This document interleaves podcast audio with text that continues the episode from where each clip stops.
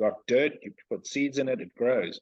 What we're talking about is how do you unpack that health, build that land health, reduce your impact